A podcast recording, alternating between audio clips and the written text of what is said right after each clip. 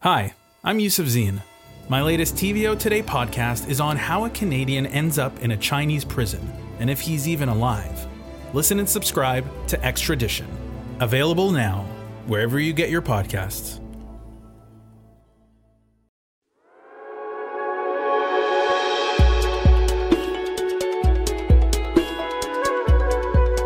Welcome to This Being Human. I'm your host, Abdul-Rehman Malik. On this podcast, I talk to extraordinary people from all over the world whose life, ideas, and art are shaped by Muslim culture. Makeup is my medium, so I am an artist. I'm a makeup artist because makeup happens to be my medium, but I tell stories through makeup.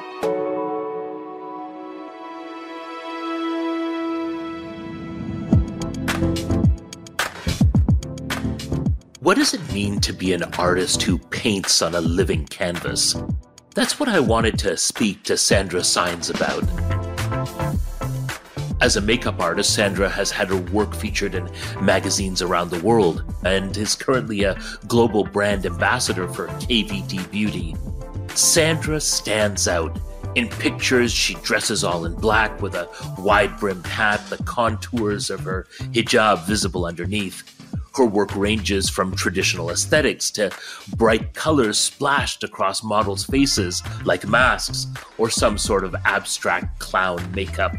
Sandra made history in her industry as the first hijabi Mexican woman to secure agency representation in the United States. Of course, being the first comes with challenges, and Sandra isn't shy to talk about the barriers she's faced in her work. She also recently had her first art exhibition as an artist in residence at the famed Shangri La Museum of Islamic Art, Culture, and Design in Honolulu, Hawaii. She spoke to me from her home near Dallas, Texas.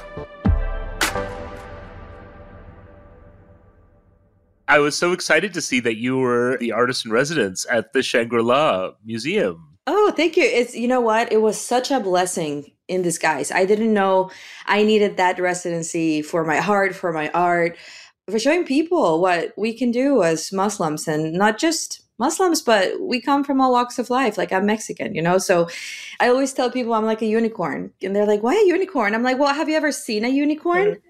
they're like, no. I'm like, exactly. Have you ever seen a Mexican Muslim? It's becoming more common now, but we're still kind of like this mystical, magical creature that sort of exists. There's an image from your film 1111 Beautiful Patience, which premiered as part of your residency at the Shangri La Museum of Islamic Art, Culture, and Design earlier this year. And there's an image from it that I just can't shake. The film shows you before the camera, seemingly without makeup, and there's this paint of many colors falling over you. And, and initially it's like you and your body accept it. And then you're wiping it away and you're, you know, you're trying to uncover your eyes the colors are mixing in all kinds of unusual shades and hues. And then the film switches and you're looking at the camera and it's this look which the film describes as anguish because the word appears there. And then it's like you scream and you weep and you pray. And I actually had to stop the video at that moment because I was, it took my breath away. What was the anguish that you feel, that you felt? Ah, this is so powerful. It's and, and thank you for that feedback because that's exactly as an artist what I wanted people to feel. Something. I wanted them to like stop for a second and think, wait, I felt that. I felt that in my core. It resonated with me somehow. So when it came to anguish, in order to understand a little bit how we got to anguish, I'm a makeup artist and I've been a makeup artist for 20 years. And so there was no better representation of me showing what I do, but just using color. And that's how it started. It's just a black canvas. It's me wearing all black. And there's a symbolism and there's a meaning to that actually. When I, so I'm a convert to Islam. I converted when I was 25. And I remember when you're not a Muslim and you discover Islam, it's like this explosion of color. It's like whoa it's so amazing. Like you just feel like it's too much. Like you don't even know where to begin where to start. You're so excited. And so the dripping of the color symbolizes this whole new world of color. And it's also parallel to my journey with makeup.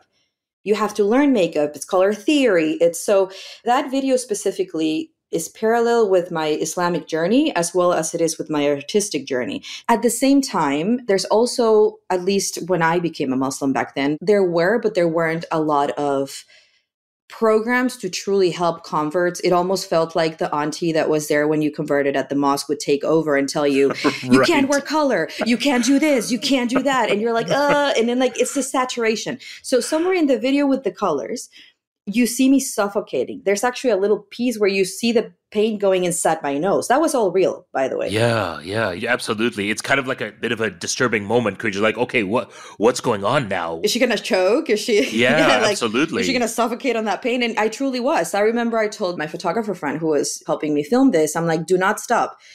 I will be okay call 911 if I end up suffocating in this, but I really want to capture this. So the way that you receive Islam as a convert sometimes it's incredibly overwhelming. There really wasn't something, you know, that gave me the proper steps or like there wasn't anybody saying, "Hey, take it easy. Islam is simple. It's people that's complicated, right?"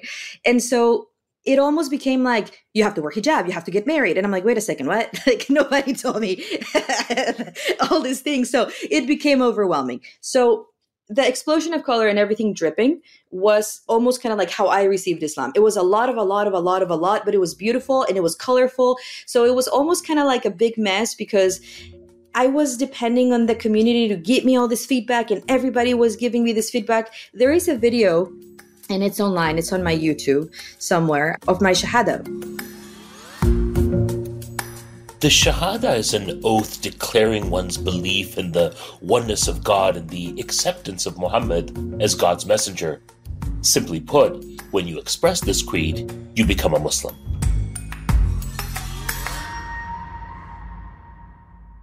I took Shahada on a Friday and the whole mosque was there so everybody gave me a hug. So i think it was around for sure 100 people plus giving me hugs. So it's again it's that paint it's all those colors. They were all from different nationalities different skin tones. So that's what that meant. Now anguish yeah and i can already start to feel a little bit of that anguish as you're speaking about this in terms of this kind of this overwhelming experience and how to process that. Right. So i couldn't explain anguish without explaining that first part. And anguish comes from a beautiful explosion of color, all of a sudden incredibly overwhelming. But then anguish is like the expectation, not only from my Muslim community to become what they culturally feel fitting for me, depending on who's telling me, but also the lack of acceptance from people that are not Muslim.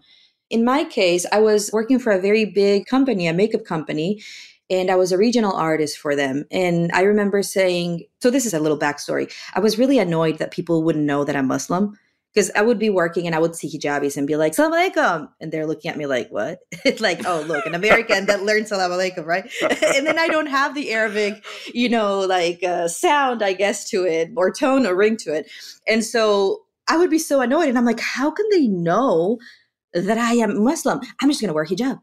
I'm just gonna wear hijab. That's it. And I started wearing hijab. So when I told my company, the company I was working for, my employer, I want to start wearing hijab, they're like, "There's no way." And I'm like, "Wait, what?" Wow. I'm like, "What do you mean there's no way?" no, there's a way. And they're like, "No, no, no." Like, and, and I remember, you know, my boss at the time, she was Latina like myself, and I just thought she would understand. You know, it's a decision that I made, and and she's like, "Why are you going back?" And I'm like, "What do you mean?" And she's like, "Why are you?" You're going back in time women have liberated themselves for centuries and now you're oppressing yourself again. And I'm like, no, no, no, you don't understand. This is a choice. He's like, so your husband's not making you do this. No, I became a Muslim before I met my husband. Like, what are you talking about? like, my husband converted for me. What do you mean? Almost like type of thing. And I mean, of course, he's more Muslim, but still, like, you know, he started practicing a little bit more after he met me. But so, no, I, it was just one of those things where I converted and I I discovered something so beautiful and I discovered something that truly spoke to my heart. It converting to Islam to me, it was the very first time that I actually made a decision for myself. You know, I didn't choose to be born Catholic. I didn't choose to become a Christian, it was kind of like pressed upon me because my mom remarried somebody that was a Christian and was like, well, it'd be nice if we're all a Christian family. And I'm like, well, sure, why not? You know, I didn't choose to come to America. My mom got married to an American and we ended up moving here. I didn't choose what high school, the district chooses that, you know, I go to. I didn't choose anything. I'd never had a choice, but Islam was one of the biggest decisions that I've ever made for myself. And I was very proud of that. And so I never understood why people were so pressed about it, why people were so angry about me making a decision that made me happy. You know, instead of accepting it and saying, well, good for you, right? I got like the extremes of both sides. That is such a difficult place to be. And yet, Sandra, you have found a way of being yourself. And even that film that we were just talking about, from anguish, you move the narrative into this section on roots. And you, Sandra, are grounded in many cultures, in many languages, in many traditions. And part of me thinks that in that beautiful crossroads and intersections of culture, language, and tradition, there must have been a moment where you realized that you were going to be an artist, that the artist came out in you? Was there a moment in your childhood or growing up that you recognized that art and a life of working with color was going to be your path? Yes, and it's I, and I love that you're saying with such a smile and pride. And you know, I've never said this before, but and I want to be super candid. I feel like a lot of kids are very creative, right? It's almost kind of like art in my childhood took over just so that I could survive. It was a survival mode for me because my dad died from an early age and it was just me and my mom. And so I feel like my escape was art. My escape was creating a reality on paper and sketching, drawing that didn't exist. And I think kids do that when they're playing with G.I. Joes or Legos or Barbies or whatever, right? They create this, like, you know, they play family, they do this. For me, it was, I'm going to start sketching. So I'm an only child. So I grew up by myself and my mom had to work. So I was alone a lot. But I wasn't alone when I was drawing. I was in my mind, I was in my head, I was creating beautiful things that kept me busy. And then in school, I remember, so, you know, I'm Mexican, I have my little hustle, you know. I used to be really good at drawing. And the very first time that I ever got noticed between my peers in school in elementary was when I started drawing cartoons back in my day, I'm 39, you know, we had Cartoon Network and there was this cartoon called Two Stupid Dogs. So I used to draw these little dogs and people were so like wow this is really cool so i was like the geek person that i was not good at sports i was not good at anything but i was good at sketching and drawing so i would have a line of people that would say could you draw this for me it's funny that my best friend not too long ago told me you know what i remember from you from childhood you having a line of people in front of your desk saying yeah just get in line so you can get a drawing That's so awesome.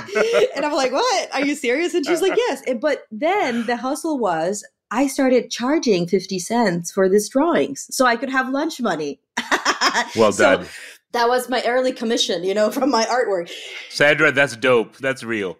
well, I mean, you know, I mean, my mom didn't have time to do lunch here and there, and I wanted some extra chips, and yeah, that's how I got my side hustle. So, but that's it was connecting, connecting with people. We're humans. I feel that precisely, specifically at this very moment, that's what's going on in the world. We need to connect. We need to have dialogue.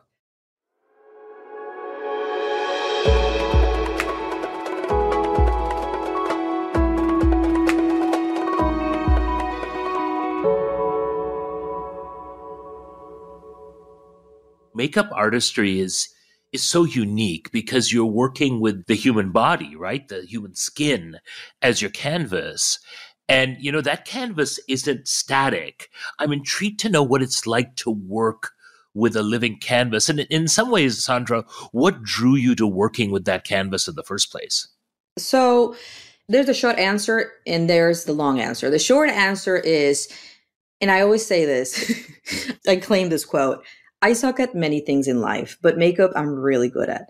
So that's the short answer. The long answer is I've always was interested in painting and I wanted to become a painter. And you know, Mexican grandmas are very interesting and I remember telling my grandma like, "Oh, I want to be a painter." And she's like, "Oh, you're going to be famous when you die." and I'm like, "What?" I was like 7 years old.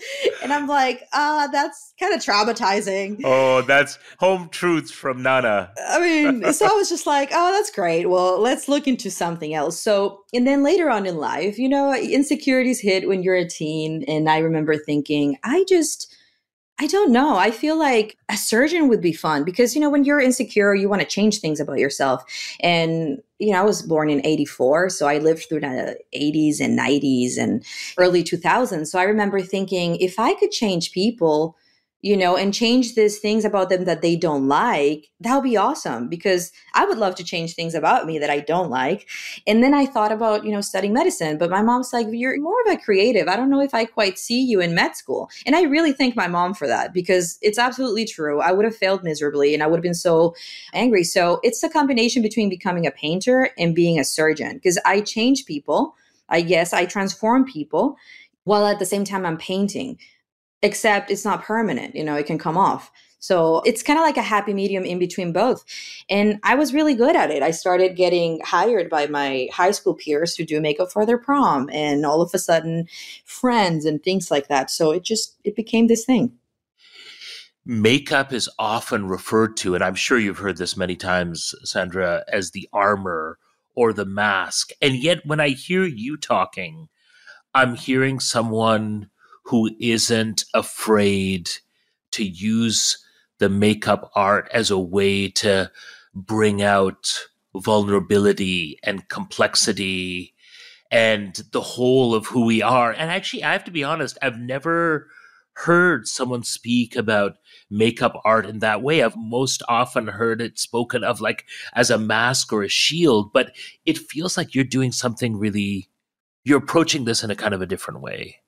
I tell stories through makeup. Makeup is my medium. So I am an artist. I'm a makeup artist because makeup happens to be my medium. But I tell stories through makeup. Like if I'm working on editorial work and a lot of people don't know what editorial work means or beauty or, you know, stuff like that. So in editorials, we tell stories. Usually, let's say if it's a fashion editorial, it means we're telling a story where we're showing the clothes from XYZ designer. But there's also a place for hair and makeup in there to tell who is that girl, who is that story, who is wearing those clothes. And you can tell a lot by their character, by their makeup. Think about it this way. I'm pretty sure somebody in your family, an auntie, your mom, your grandma, your sister, someone, right? Do you remember something very particular about them about their makeup. Like, for example, everybody in my family has tattooed eyebrows. That's their thing. I don't know why they did that. it was not a good choice. But a lot of them tattooed their eyebrows, some of them their eyeliner, some of them their lips. You remember faces sometimes. Oh, do you remember the teacher with the red lipstick? Uh, like, there's these little things and aspects that represent you, like, or me, like the lady with the hat. Like, people always refer to me as the hijabi with the hat. That's why when somebody comes to me and says, let's say this is social makeup, somebody says, Hey, I want to hire you to do my makeup for XYZ. Okay. Do you have any reference of what you'd like? Most people will tell you, No, I trust you. But then you still kind of have, you have to have some sort of blueprint. Like you kind of need to know what, you know, what is it that they like. So um, some people want to enhance their features and look like themselves. And then some people want to fully change how they look like.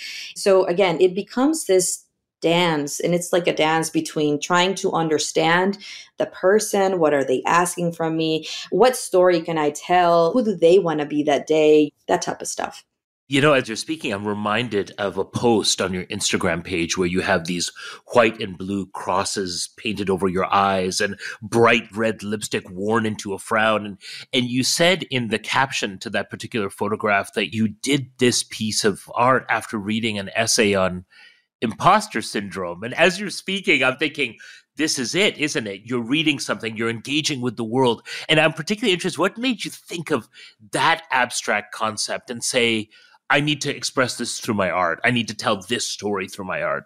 Well, unfortunately, a lot of people don't read captions. I love that you do, but most people don't. Most people are very visual, especially now where they just look for three seconds and then scroll.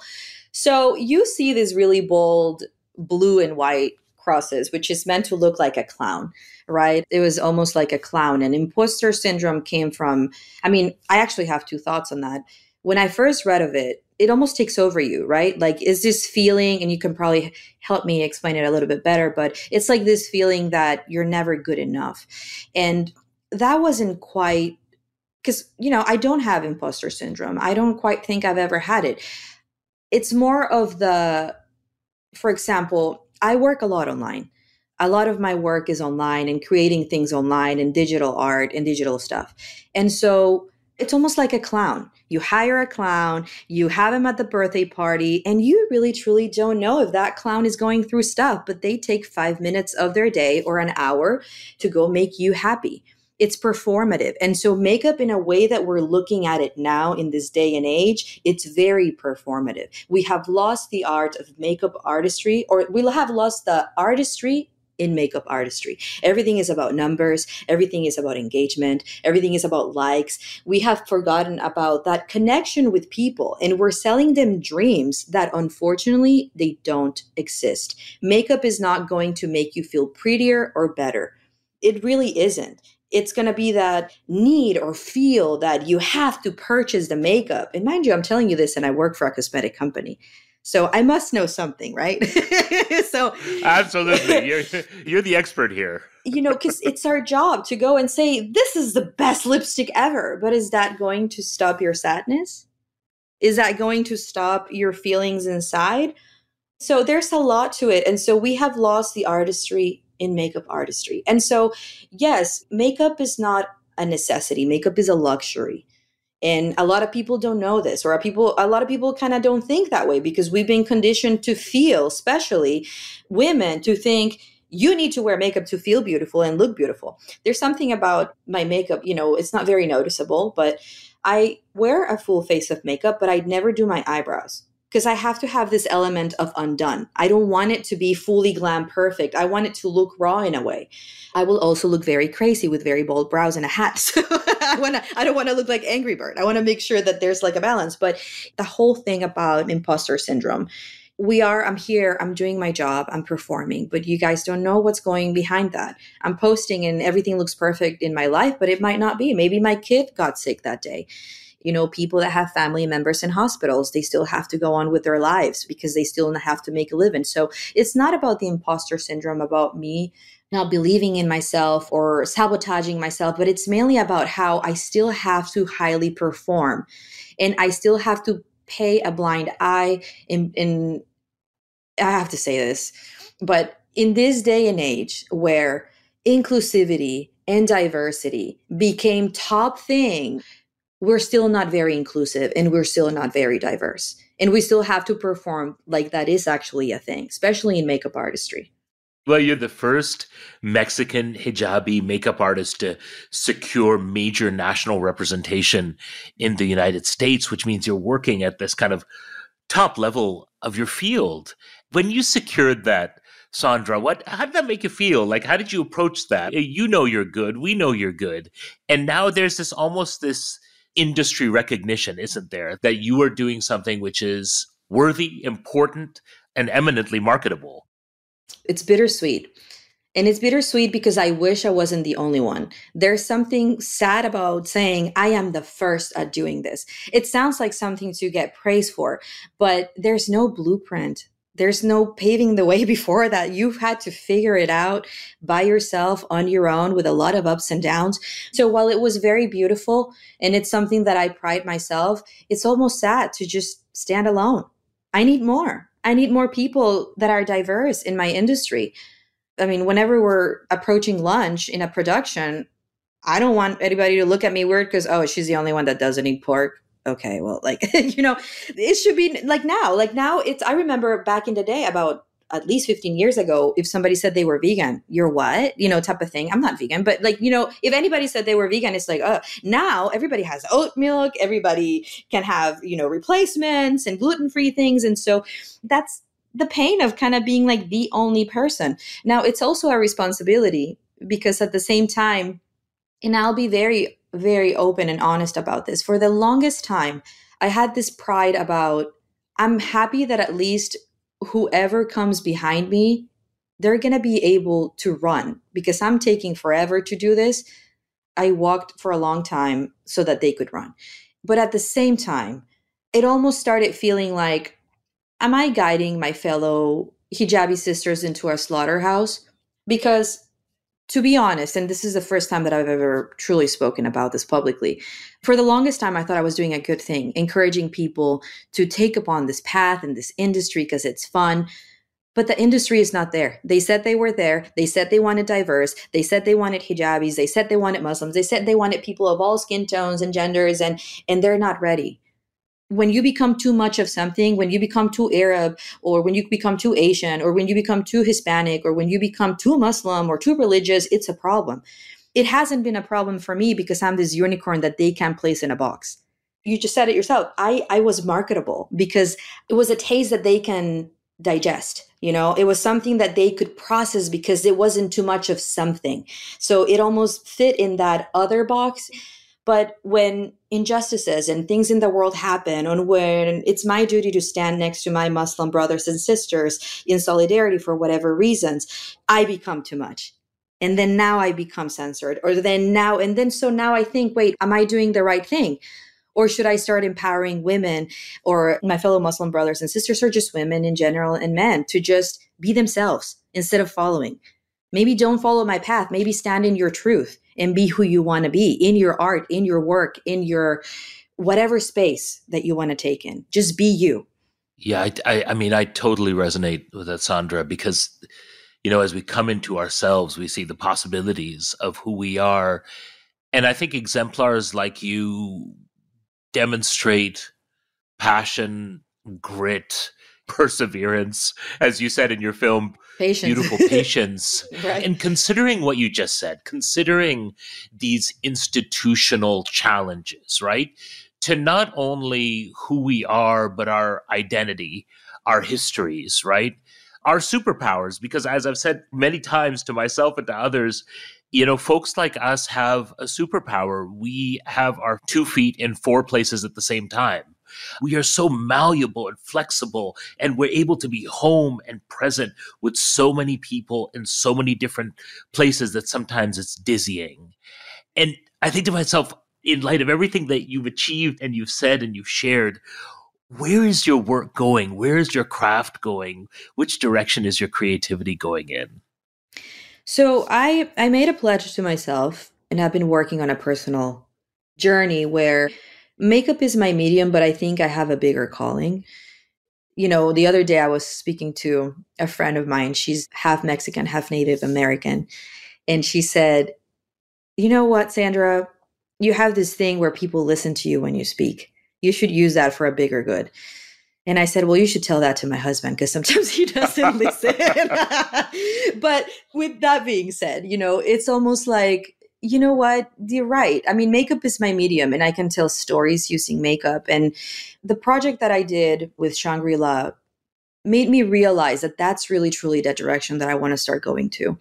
I rather focus on an exhibition so that I'm able to have these conversations. And as something happened to me not too long ago, of course, we can't ignore the fact that there is a war happening right now. And unfortunately, everybody is, you know, it's taken everybody by this huge sadness and overwhelming feeling. And I've noticed a lot. My personal observation on this, without getting political, has been that a lot of people have been sharing unfortunate videos where we see the death of our Muslim brothers and sisters. And unfortunately, a lot of people cannot digest that. It's not normal for us to keep looking at that. So I decided to have a different approach. I decided that instead of posting those very traumatic videos, I would post a reel that was about an art installation. I don't know if you've ever seen it before. It's like this little mechanical arm and it has like this liquid. It is supposed to use it to survive. So it spills the liquid all over. The liquid looks like blood. So it, there's this mechanical arm that is spilling this blood everywhere, but then it's trying to grab it all over again because it would die allegedly the robot would die if it doesn't collect all this fluid again so that it could keep functioning. It's almost like an oil, but it just looks like blood. it's very mesmerizing to look at, to be honest with you. But then the whole point was that this robot was programmed to keep gathering this and then do happy dances in between to entertain the public that was looking at it. So it's very ironic, right? But then at the same time, with the years, the mechanical arm stopped working. So the whole function of this robot was to spill blood, to collect it, to keep it alive. But it couldn't catch up because there was so much blood that was spilled. So the arm died but what the robot didn't know is that it was working on electricity, not hydraulics. So the whole point of that art installation is this robot was programmed to believe something that it wasn't necessarily true. And it kind of resonates with what is happening right now we're not programmed as humans to be terrible people and go do these atrocities. But people were able to resonate with that art piece more than it did with looking at real human beings and what they're going through. And it sparked more conversation. So, with that being said, that art piece specifically started more conversations. So I thought, well, maybe that's what I need to do. Start creating more art so we can have these conversations. Because unfortunately, not everybody can look at the reality and process it. So maybe that's where I'm going and what I want to do. I, I want to start opening up bigger conversations, uniting people. I don't know why there's all these divisions of religion, of just being different. I don't understand it. Even within their religion, different sects and different things. And it's like, why, why aren't we just all one? You know?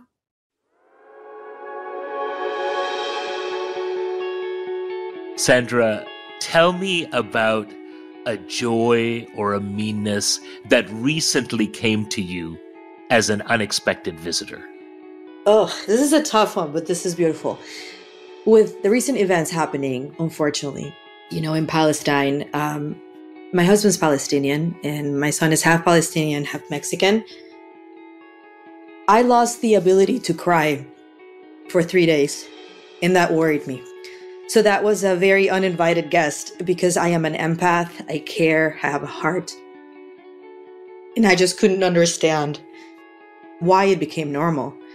Why all of a sudden I stopped feeling. And I had to pause for a second and dig deep in my heart and realized that it was becoming too much and I had to tune out. Actually, I got sick. And so that fully took me out for a, like a good three, four days. And then I started feeling again. But I was very lost at words that I stopped feeling because that's not normal. Because part of my everything, part of my manifesto, part of my lifestyle, part of everything is connecting. And I wasn't able to connect anymore.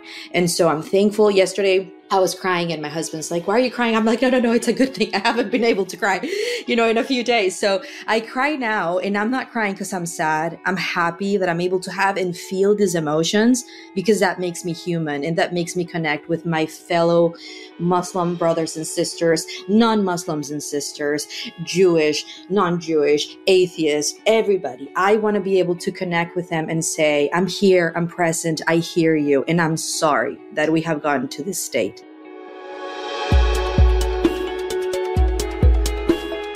Sandra, thank you so much for being on This Being Human. No, thank you. Thank you for being human and bringing our human experiences to everybody that is willing to listen.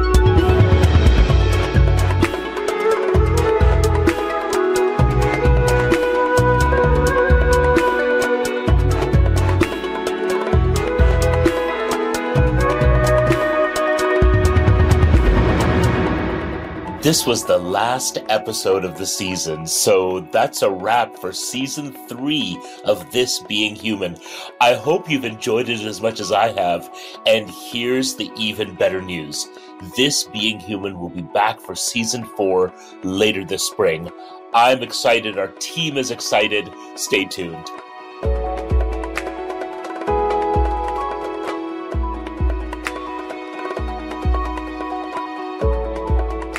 Thank you for listening to This Being Human. You can find links to Sandra Saenz' work in the show notes. This Being Human is produced by Antica Productions in partnership with TVO. Our senior producer is Kevin Sexton. Our associate producer is Emily Morantz. Our executive producers are Laura Regehr and Stuart Coxe. Mixing and sound design by Phil Wilson. Our associate audio editor is Cameron McIver. Original music by Boombox Sound. Shaghayegh Tajvidi is TVO's managing editor of digital video and podcasts. Laurie Few is the executive for digital at TVO.